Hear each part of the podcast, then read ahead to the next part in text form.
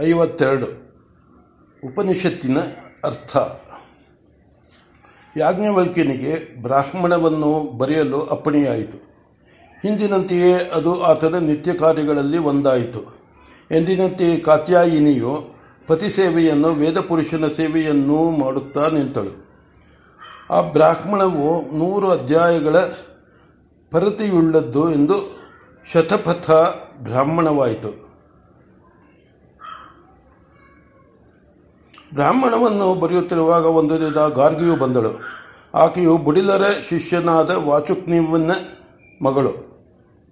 ತಂದೆಗೆ ಬೇರೆ ಮಕ್ಕಳಿಲ್ಲವೆಂದು ಆಕೆಯನ್ನು ಬಹು ವಿಶ್ವಾಸದಿಂದ ಬೆಳೆಸಿದರು. ವಾಚಕ್ನುವು ಮಗಳು ಮದುವೆ ಮಾಡಿಕೊಂಡು ಹೊರಟು ಹೋದರೆ ತನ್ನ ಮನೆಯಲ್ಲಿ ದೀಪ ಹಚ್ಚುವವರು ಇಲ್ಲದಾಗುವುದೆಂದು ಮಗಳನ್ನು ಮಗನಂತೆಯೇ ಬೆಳೆಸಿದರು. ಸಕಾಲದಲ್ಲಿ ಉಪನಯನ ಮಾಡಿ ಪ್ರಧಾನವಾಗಿ ಬ್ರಹ್ಮವಿದ್ಯೆಯನ್ನು ಬೋಧಿಸಿದರು. ಗಾರ್ಗಿಗೂ ಎಲ್ಲೂ ಎಲ್ಲರಂತೆ ಗಾರ್ಗಿಗೂ ಏನೋ ಎಲ್ಲರಂತೆ ಮದುವೆ ಮಾಡಿಕೊಂಡು ಸಂಸಾರದಲ್ಲಿರುವುದು ಬೇಕಾಗಲಿಲ್ಲ. ತಂದೆಯ ಅಪ್ಪಣೆ ಪಡೆದು ಬ್ರಹ್ಮವಾದಿನಿಯಾದಳು. ಆಕೆಯು ಲಕ್ಷಣವತಿಯಾದರೂ ಜನವು ಆಕೆಯ ನಿಷ್ಠೂರ ತಪಸ್ಸಿಗೆ ಮೆಚ್ಚಿಕೊಂಡಿತು. ಆಕೆಗೆ ಏನೂ ಲಾಂಛನವಿಡಲಿಲ್ಲ. ವಿದ್ಯದ್ವರ್ಗದಲ್ಲಿ ಆಕೆಗೆ ಗಣ್ಯವಾದ ಸ್ಥಾನವಿತ್ತು. ವಿದೇಹದ ಆಶ್ರಮಗಳೆಲ್ಲರಲ್ಲಿ ಸುತ್ತಮುತ್ತಲಿನ ಕುರುಪಾಂಚಾಲರ ಕುರುಪಾಂಚಾಲ ಮಧ್ಯ ಮದ್ರ ಕಾಶಿಗಳ ಆಶ್ರಮಗಳಲ್ಲೂ ಆಕೆಯನ್ನು ಗೌರವವಾಗಿ ಕಾಣುತ್ತಿದ್ದರು. ಆಕೆಯ ಶಾಸ್ತ್ರನಿಷ್ಠೆ, ಪ್ರವಚನ, ವೈಚಕ್ಷಣ, ಅನುಭವದ ಅಘಾತದ ಅಗಾಧತೆಗಳನ್ನು ಕಂಡು ಆಕೆಯನ್ನು ಎಲ್ಲರೂ ಪೂಜಿಸುವರು. ಗಾರ್ಗಿಯು ಜರತ್ ಜರತ್ಕಾರು ವಂಶದ ಅರುಣಿಗೆ ಅಚ್ಚುಮೆಚ್ಚು. ನೀನು ಸರಸ್ವತಿಯ ಅಪರಾ ಅಪ ಅಪರಾವತಾರಮ್ಮ ಎಂದು ಹೊಗಳುವನು. ಆಕೆಯು ಬಂದರೆ ಆಕೆಯಿಂದ ನಮಸ್ಕಾರವನ್ನು ಮಾಡಿಸಿಕೊಳ್ಳಲು ಎದ್ದು ನಿಂತು ಬರಮಾಡಿಕೊಳ್ಳುವನು. ವಿದಗ್ಧ ಶಾಕ್ಯ ಶಾಕಲ್ಯನು ಏನು ಮಾಡುವುದು? ಆಕೆಯ ಆಕೆಯ ಜೀವ ಗಂಡು ಅದನ್ನು ಹೆಣ್ಣು ದೇಹದಲ್ಲಿಟ್ಟು ಅನ್ಯಾಯ ಮಾಡಿದ ಈಶ್ವರ, ಎಷ್ಟು ಹೇಳಿದರೇನು? ಹೆಣ್ಣು ಕರ್ಮಾಧಿಕಾರವಿಲ್ಲ. ಕರ್ಮವಿಲ್ಲದೆ ಬ್ರಹ್ಮ ವಿಚಾರವೆಂತು ಪೂರ್ಣವಾಗುವುದು? ಎಂದರು, ಆಕೆಯಲ್ಲಿ ಅಪಾರ ಗೌರವವನ್ನು ಇಟ್ಟುಕೊಂಡಿದ್ದಾನೆ. ವಿದೇಹದ ರಾಜಸ್ಥಾನದಲ್ಲಿ ಆಕೆಗೆ ಪ್ರಥಮ ವರ್ಗದ ವಿದ್ಯುತ್ ಪದವಿ. ಆಕೆಗೆ ಅಭಿನವ ಸರಸ್ವತಿ ಎಂದು ಬಿರುದನ್ನು ಕೊಡಬೇಕೆಂದು ಹಿಂದಿನ ಮಹಾರಾಜರು ಸಲಹೆ ಸಲಹೆ ಮಾಡಿದರು. ಆಕೆಯು ಅದನ್ನು ಕೇಳಿ ನಕ್ಕು ಬಿಟ್ಟಳು ಕೇಳಿ ಕೇಳಿ ನಾವು ಅದ್ವೈತಿಗಳು, ಜ್ಞಾನ ದೃಷ್ಟಿಯಿಂದ ಆತ್ಮ ಆತ್ಮಕ್ಕೂ ಭೇದವಿಲ್ಲವೆನ್ನುವವರು ನಾವು ಬಿರುದುಗಳನ್ನು ಒಪ್ಪಿದ ದಿನವೇ ನಮ್ಮ ಅದ್ವೈ ಅದ್ವೈತಕ್ಕೆ ತರ್ಪಣ ಕೊಟ್ಟಂತಾಯಿತು ಎಂದು ಗೌರವವಾಗಿ ತಿರಸ್ಕರಿಸಿದಳು. ಅಂದಿನಿಂದ ಆಕೆಯ ಮೇಲಿನ ಗೌರವವು ಇನ್ನೂ ಹೆಚ್ಚಾಯಿತು. ಗಾರ್ಗಿಯು ಯಾಜ್ಞವಲ್ಕ್ಯನನ್ನು ನೋಡಲು ಬಂದಳು. ಆಗ ದೇವರಾತನು ಮನೆಯಲ್ಲಿ ಇಲ್ಲದ ಇಲ್ಲದಾಗಿ ಆಲಿಂಬಿನಿಯು ಆಕೆಯನ್ನು ಸ್ವಾಗತಿಸಿ ಮಗನ ಬಳಿಗೆ ಕರೆತಂದಳು. ಯಾಜ್ಞವಲ್ಕ್ಯನಿಗೂ ಗಾರ್ಗಿಯು ಬಂದಳೆಂದು ಸಂತೋಷವಾಯಿತು. ತನ್ನ ವಿಲೇಖನ ಕರ್ಮವನ್ನು ಒಂದು ಗಳಿಗೆ ಅತ್ತಿಟ್ಟು ಆಕೆಯ ಕಡೆಗೆ ತಿರುಗಿದನು. ದಯವಿಟ್ಟು ಅರ್ಘ ಅರ್ಘ್ಯ ಪಾದಾದ್ಯ ಪಾದ್ಯಾದಿಗಳನ್ನು ಸ್ವೀಕರಿಸಬೇಕು ಎಂದು ಪ್ರಾರ್ಥಿಸಿದನು. ಗಾರ್ಗಿಯು ನಗುತ್ತಾ ಹೇಳಿದಳು, ನಾವು ಸ್ತ್ರೀಯರು, ನಮಗೆ ಮಧುಪರ್ಕಾಧಿಕಾರವಿಲ್ಲ. ನಿಜ, ಮಧುಪರ್ಕಾಧಿಕಾರವು ಸ್ತ್ರೀಯರಿಗಿಲ್ಲ, ಆದರೆ ತಾವು ಬ್ರಹ್ಮವಾದಿನಿಯರು. ತಮ್ಮ ದೇಹದಲ್ಲಿ ಅಗ್ನಿ ಇದ್ದೇ ಇರುವನು. ಆದ್ದರಿಂದ ಅಗ್ನಿ ತೃಪ್ತಿಗೆಂದು ನಾವು ಒಪ್ಪಿಸುವ ಅರ್ಘ್ಯಪಾದ್ಯಾದಿಗಳನ್ನು ತಾವು ಸ್ವೀಕರಿಸದಿರುವುದು ಎಲ್ಲಿಯ ನ್ಯಾಯ? ತಾವು ನನ್ನನ್ನು ಧರ್ಮ ಶೃಂಖಲ ಶೃಂಖಲೆಯಿಂದ ಕಟ್ಟಿದಿರಿ ಅಗ್ನಿತೃಪ್ತಿಗೆಂದು ತಾವು ಒಪ್ಪಿಸುವುದನ್ನು ನಿರಾಕರಿಸಲು ನಮಗೆ ಅಧಿಕಾರವಿಲ್ಲ. ನಿಜ. ಆದ್ದರಿಂದ ನಾನು ಸ್ವೀಕರಿಸಲೇಬೇಕಾಯಿತು. ಆಗಬಹುದು. ಗಾರ್ಗಿಗೆ ಕಾತ್ಯಾಯಿನಿಯು ಅರ್ಘ್ಯಪಾದ ಪಾದ್ಯ ಆಚಮನೀಯ ಅಲ್ಪಾಹಾರಗಳನ್ನು ಒಪ್ಪಿಸಿದಳು. ಆಕೆಯು ಅವನ್ನೆಲ್ಲ ಸ್ವೀಕರಿಸಿ ಸಮಾಹಿತಳಾಗಿ ಕುಳಿತಳು. ಯಾಜ್ಞವಲ್ಕ್ಯ, ತಾವು ಹೊಸ ವೇದವನ್ನು ಪಡೆದುದು ನನಗೆ ಗೊತ್ತಿತ್ತು. ಈಚೆಗೆ ಅದರ ಜೊತೆಯಲ್ಲಿ ಉಪನಿಷತ್ತು ಇರುವುದು ತಿಳಿಯಿತು. ಅದಕ್ಕಾಗಿ ಬಂದೆ. ಲೌಕಿಕವಾಗಿ ಇನ್ನೊಂದು ಕಾರಣವು ಗಂಟು ಬೀಳುವುದರಲ್ಲಿತ್ತು. ಆದರೆ ಅದನ್ನು ನಾನು ಹಚ್ಚಿಕೊಳ್ಳಲಿಲ್ಲ. ಲೌಕಿಕ ಕಾರಣವೆಂಬುದನ್ನು ಕೇಳಬಹುದೋ? ಅದಕ್ಕೇನು? ಅರಮನೆಯವರು ನಿಮ್ಮನ್ನು ಕರೆತರಲು ನನ್ನನ್ನು ದರ್ವಿಯನ್ನಾಗಿ ಉಪಯೋಗಿಸಬೇಕೆಂದುಕೊಂಡರು.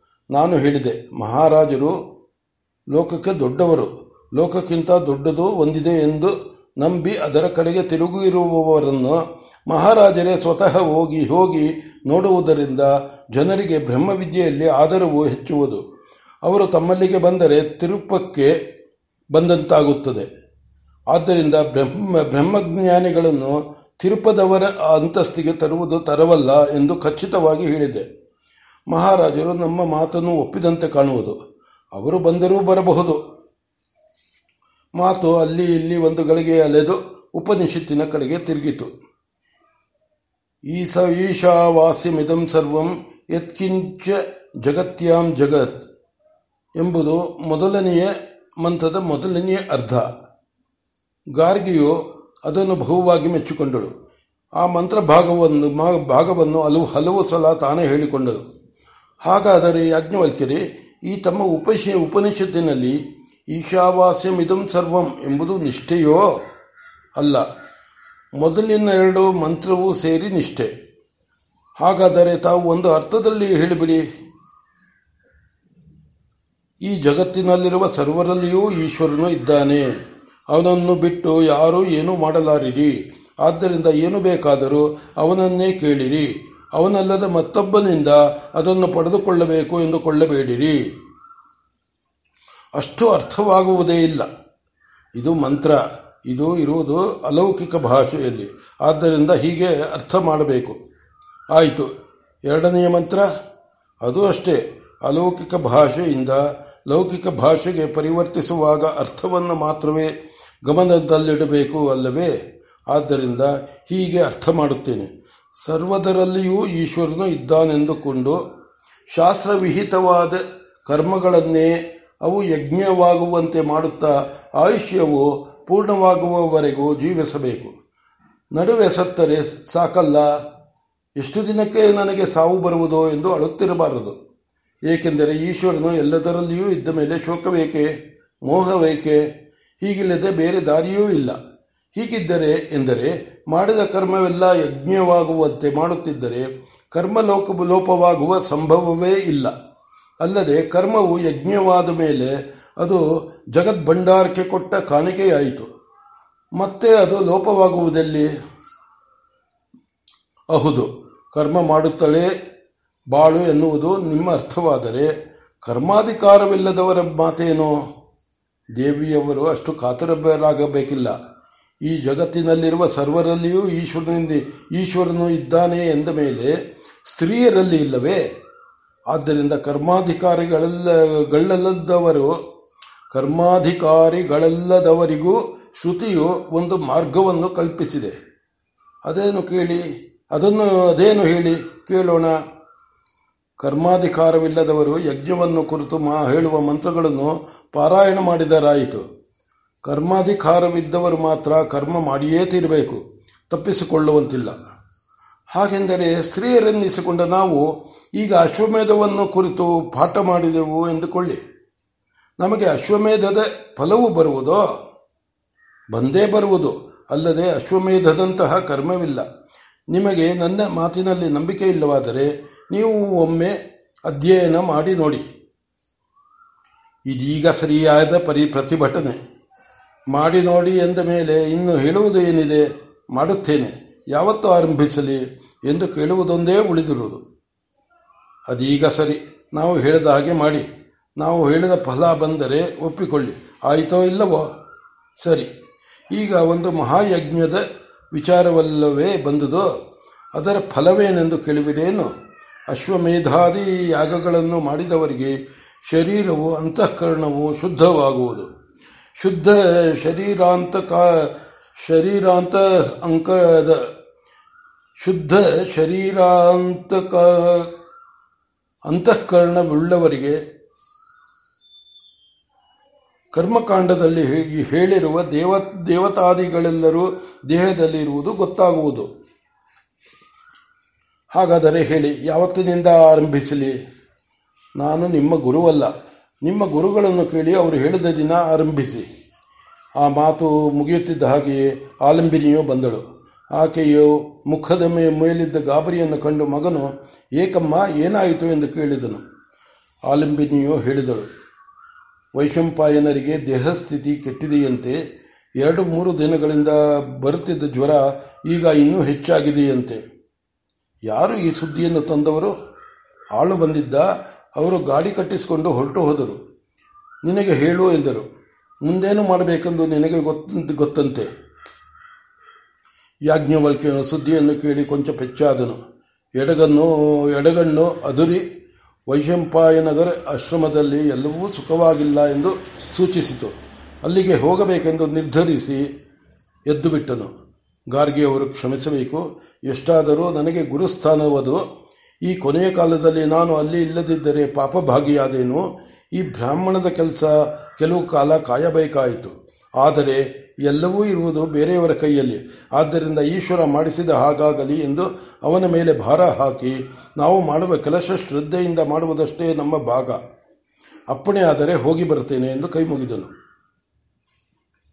ಗಾರ್ಗಿಯು ಏಳುವ ಯಾಜ್ಞವಲ್ಕಿನ ಜೊತೆಯಲ್ಲೇ ಇದ್ದಳು.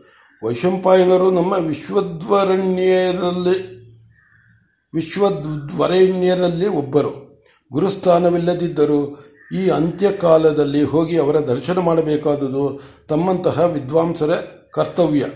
ಅದರ ಮೇಲೆ ಗುರುಸ್ಥಾನ. ಇನ್ನು ಯೋಚಿಸಬೇಕಾದದ್ದೇನು? ಏನೂ ಇಲ್ಲ. ನಾನು ಮತ್ತೊಂದು ದಿನ ಬಂದು ತಮ್ಮನ್ನು ನೋಡುತ್ತೇನೆ. ತಮ್ಮ ಉಪನಿಷತ್ತು ಅದಕ್ಕಿಂತಲೂ ತಾವು ಮಾಡುವ ಅರ್ಥ ಬಹಳ ಸ್ವಾರಸ್ಯವಾಗಿದೆ. ಸದ್ಯದಲ್ಲಿ ನಾನೂ ಬರುತ್ತೇನೆ. ಆಶ್ರಮಕ್ಕೆ ನಾನೂ ಬರಬೇಕು. ಆದರೆ ಮನೆಗೆ ಹೋಗಿ ನೋಡುತ್ತೇನೆ ಎಂದು ಬೀಳ್ಕೊಂಡು ಹೊರಟಳು. ಆಲಂಬಿನಿಯು ಗಾಡಿಯನ್ನು ಕಟ್ಟಿಸಲೇ ಎಂದಳು. ಓಡುವ ಗಾಡಿ ನಡೆಯುವ ನನಗಿಂತ ಬೇಗ ಹೋಗಬಲ್ಲದ್ದು ಎಂಬುದು ನನಗೂ ಗೊತ್ತು. ಆದರೂ ಹಿರಿಯರಿಗೆ ಅಸ್, ಅಸ್ವಸ್ಥ್ಯವೆಂದ ಮೇಲೆ ಈ ಕೂಡಲೇ ಹೊರಡಬೇಕು. ಆದ್ದರಿಂದ ನಾನು ಮುಂದೆ ಹೋಗುವೆನು, ಹಿಂದಿನಿಂದ ಗಾಡಿಯನ್ನು ಆದಷ್ಟು ಬೇಗ ಕಳಿಸು. ನೀನು ಕಾತ್, ನೀನು ನೀನು ಕಾತ್ಯಾಯಿನಿಯು ಇಲ್ಲಿ ಮನೆಯಲ್ಲಿಯೇ ಇದ್ದು ಅಗ್ನಿಯನ್ನು ನೋಡಿಕೊಂಡಿರಿ. ನಾನು ತಂದೆಯವರು ಇವತ್ತು ಬರುವುದು ಹೊತ್ತಾದರೆ, ನಾಳೆಯೋ ಸ್ನಾನದ ವೇಳೆಗೆ ಬರದೇ ಹೋದರೆ ನೀವು ಕಾಯಬೇಡಿ ಎಂದು ಉತ್ತರೀಯದ ಜೊತೆಗೆ ಇನ್ನೊಂದು ವಸ್ತ್ರವನ್ನು ತೆಗೆದುಕೊಂಡು ಹೊರಟು ಬಿಟ್ಟನು ಯಾಜ್ಞವಲ್ಕ್ಯನು ಆಶ್ರಮವನ್ನು ಸೇರುವ ವೇಳೆಗೆ ಅಲ್ಲಿ ದೊಡ್ಡ ಅಳುವು ಕೇಳಿಸಿತು. ಯಾರೋ ತಡೆದುಕೊಳ್ಳಿ, ಅವರಿಗೆ ಕೇಳಿಸಬಾರದು ಎಂದು ತಡೆಯುವ ಯತ್ನವನ್ನು ಮಾಡುತ್ತಿದ್ದರು. ವೈಶಂಪಾಯನರಿಗೆ ಜ್ವರವು ಅತಿಯಾಗಿ ಜ್ಞಾನಾಜ್ಞಾನವಾಗುತ್ತಿದೆ. ಅವರು ಬದುಕುವರೆಂಬ ಆಸೆ ಮುಗಿದು ನಿರಾಸೆಯು ತಾನೇ ತಾನಾಗಿದೆ. ಅದು ಗೊತ್ತಾಗಿ ಅಷ್ಟು ಕಾಲವಾಗಿದೆ. ಅವರ ಸ್ಥಿತಿಯ, ಸ್ಥಿತಿಯು ದಾರುಣವೆಂದು ಗೊತ್ತಾಗುತ್ತಲೇ ಅದುವರೆಗೆ ಅವರ ಪೇ, ಸೇವೆ ಮಾಡುತ್ತಿದ್ದ ಕದಂಬಿನಿಯವರು ಎದ್ದು ಪತಿಯ ಪಾದಾಭಿವಂದನ ಮಾಡಿ ಹೊರಟು ಹೋದಳು. ಇನ್ನೊಂದು ಗಳಿಗೆಯೊಳಗಾಗಿ ಮಗ್ಗಲು ಕೋಣೆಯಲ್ಲಿ ಏನೋ ಉರುಳಿದಂತಾಯಿತು. ಏನೋ ಸದ್ದು ಎಂದು ಹೋಗಿ ನೋಡಿದರೆ ಕದಂಬಿಯವರ ಜೀವ ಪಕ್ಷಿಯೂ ಹಾರಿ ಹೋಗಿತ್ತು ಪದ್ಮಾಸನದಲ್ಲಿ ಕುಳಿತಿದ್ದ ಅವರ ದೇಹವು ಕೆಳಗೆ ಉರುಳಿ ಬಿದ್ದಿತ್ತು. ಯಾಜ್ಞವಲ್ಕಿನವು ಬಂದದ್ದು ನೋಡಿ ಎಲ್ಲರಿಗೂ ಅವರು ಅವರಿಗೆ ದಾರಿ ಬಿಟ್ಟರು. ಆತನು ಹೋಗಿ ಗುರುಗಳ ಬಳಿಯಲ್ಲಿ ಕುಳಿತು ಕುಳಿತನು. ಅವರಿಗೆ ಅತಿತಾಪ ಕೊಡುತ್ತಿದ್ದ ಜ್ವರವು ಈತನನ್ನು ಕಂಡು ಹೆದರಿ ಓಡಿ ಹೋಯಿತೋ ಎನ್ನುವಂತೆ ಅರಕ್ಷ ಅರೆ ಕ್ಷಣದಲ್ಲೊಳಗೆ ಬಿಟ್ಟಿತು. ಅದರ ಗುರುತಾಗಿ ಮೈಯೆಲ್ಲ ಸ್ನಾನ ಮಾಡಿದಂತೆ ಬೆವರಿತು. ಇನ್ನೊಂದು ಗಳಿಗೆ ಎನ್ನುವುದರೊಳಗಾಗಿ ಅವರು ಎದ್ದು ಕುಳಿತು ಶುದ್ಧಾಶಮನ ಮಾಡಿದ್ದರು. ಅಲ್ಲಿ ಹೆಂಡತಿ ಇಲ್ಲದಿದ್ದರೆ ಇಲ್ಲದಿರುವುದನ್ನು ನೋಡಿ ಅವಳೆಲ್ಲಿ ಎಂದರು. ಸುತ್ತಲಿದ್ದವರು ಯತ್ನವಿಲ್ಲದೆ ನಡೆದದ್ದೆಲ್ಲ ಹೇಳಿದರು. ವೈಶಂಪಾಯನರು ತಲೆದೂಗುತ್ತಾ ಸರಿ ಹೋಯಿ ಸರಿಯಾಯಿತು. ನನ್ನ ಮಾರ್ಗವು ನಿರ್ವಿಘ್ನವಾಯಿತು ಎಂದು ವೃದ್ಧ ಶಿಷ್ಯನೊಬ್ಬನನ್ನು ಕರೆದು, ಆಶ್ರಮವು ನಿಮ್ಮದು.